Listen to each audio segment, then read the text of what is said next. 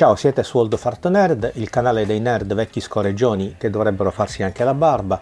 Io sono Roberto per gli amici Rob e se non vi dà fastidio l'odore di naftalina e borotalco siete i benvenuti. Oggi voglio parlarvi di Paperinic o Paperinic, chiamatelo come volete. Anzi, meglio, voglio parlarvi di PK. Infatti sul sito Panini la data di rilascio dell'attesissimo primo omnibus dedicato all'apprezzatissima reinterpretazione di Paperinic è stata spostata da ottobre al 2 novembre, quindi in piena kermesse lucchese. Approfondiamo la cosa dopo la sigla.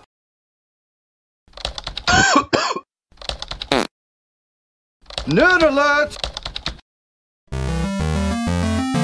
Se siete tra i coraggiosi che hanno visto il video di presentazione del canale, sapete che, sebbene i comics occupino il 90% della mia libreria, ultimamente mi sono riavvicinato al mondo Disney e questo riavvicinamento lo si deve alla scoperta, un po' tardiva lo so, del supereroe per eccellenza di casa Disney, ovvero appunto Paperinik. Una precisazione, in realtà io Paperinik lo conosco da 40 anni, nel senso che le sue storie le ho lette e rilette quando appunto leggevo molto Disney. Paperinik infatti una lunghissima storia editoriale. Personaggio tutto italiano, nasce nel 1969 dalla mente di Guido Martina e dalle matite di Giovan Battista Carpi. Il suo nome trae chiaramente ispirazione da Diabolic, il ladro in nero creato qualche anno prima, nel 1962, dalle sorelle Giussani. Paperinic altri non è che Paperino, che diventa un vendicatore mascherato. Inizialmente nelle prime storie tenderà a vendicare più che altro se stesso, cercando una rivalsa sullo zio Paperone o su Gastone per le angherie subite. Poi col tempo si aprirà a storie che lo vedranno più impegnato nel ruolo del canonico supereroe, dotato di gadget più o meno strampalati realizzati per lui da Archimede Pitagorico. Nel corso degli anni Paperinik ha anche affrontato tematiche sociali e anche politiche, soprattutto negli anni 70, ma sempre con il solito umorismo e la solita leggerezza disneyana. Così facendo è diventato uno dei personaggi più apprezzati e popolari dell'universo Disney almeno in Italia, ma è la sua più recente incarnazione, ovvero quella di PK, che mi ha incuriosito e mi ha fatto riprendere le storie del papero mascherato. PK nasce nel 1996 grazie ad autori del calibro di Alessandro Sisti, Ezio Sisto, Claudio Sciarrone,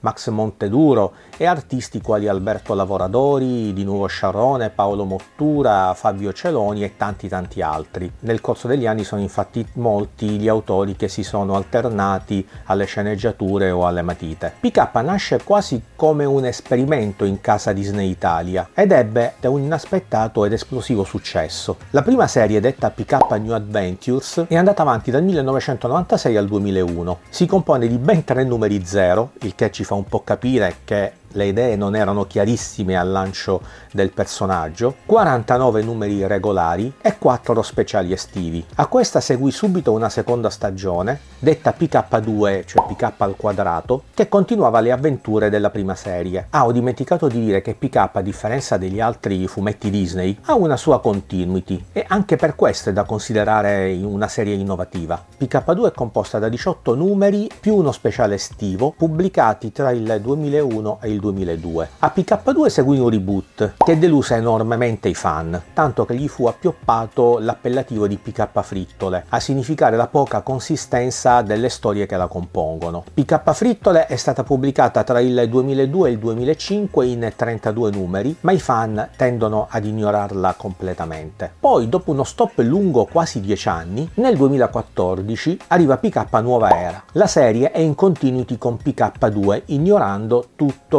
il PK Frittole. La particolarità di questa di fatto terza serie, anche se in realtà si tratterebbe della quarta, sta nel fatto che Paperinik è più immerso in un contesto naturale, più tradizionale, diciamo così.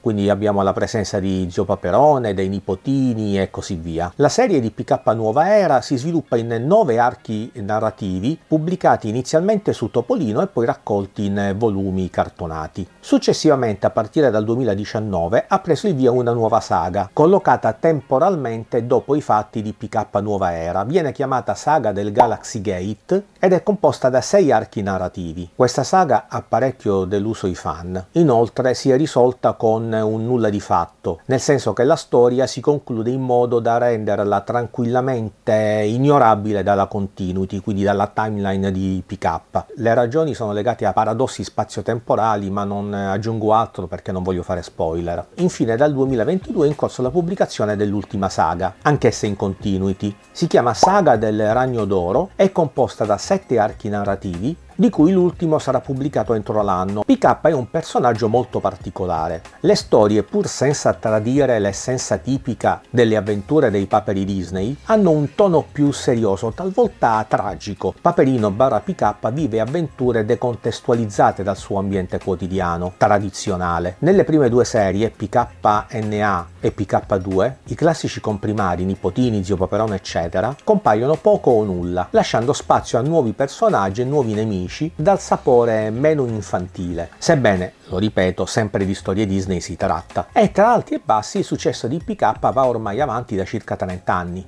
E su anteprima Panini ha annunciato l'attesissimo Omnibus, che probabilmente sarà il primo di una serie, e inizierà con la ristampa delle storie di PK New Adventures, ovvero la prima serie. Probabilmente seguiranno PK2, PK Nuova Era e così via. Dipenderà, immagino, dal successo o meno dell'Omnibus, che secondo me è scontato. L'omnibus, stando alla descrizione fatta su anteprima, sarà ricco di redazionali e contenuti extra molto interessanti. Se il personaggio vi incuriosisce e non vi va di sbattervi alla ricerca delle serie originali, per la verità rare e anche costose nel mercato dell'usato, o delle successive ristampe, gli omnibus potrebbero fare al caso vostro. Omnibus che certamente faranno gola anche ai pickers della prima ora, che aspettano da tempo una ristampa in un formato di pregio delle storie di questo Paperinik 2 2.0. Come detto, l'uscita del primo volume è stata spostata ai primi giorni di novembre, quindi in piena Lucca Comics and Games, dove probabilmente troveremo l'omnibus. E tra l'altro saranno anche presenti al padiglione Panini tanti degli autori che sono stati nel corso degli anni coinvolti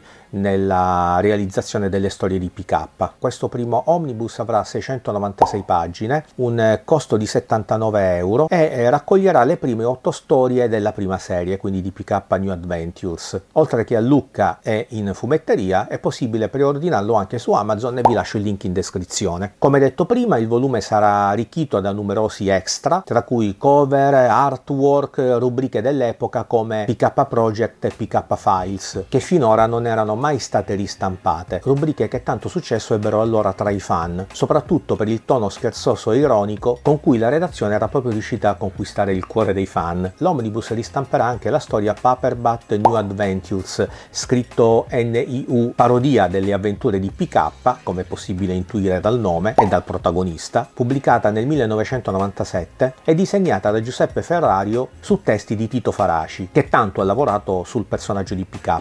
E con questo abbiamo finito. Vi invito a lasciare un like se il video vi è piaciuto, ma anche se non vi è piaciuto, tanto non vi costa nulla, ad iscrivervi al canale se ancora non lo avete fatto, ad accendere alla campanella così da essere sempre informati quando pubblico nuovi video. In descrizione troverete i link ai miei social, che uso molto poco. Grazie per avermi seguito fin qui, alla prossima. Ciao ciao!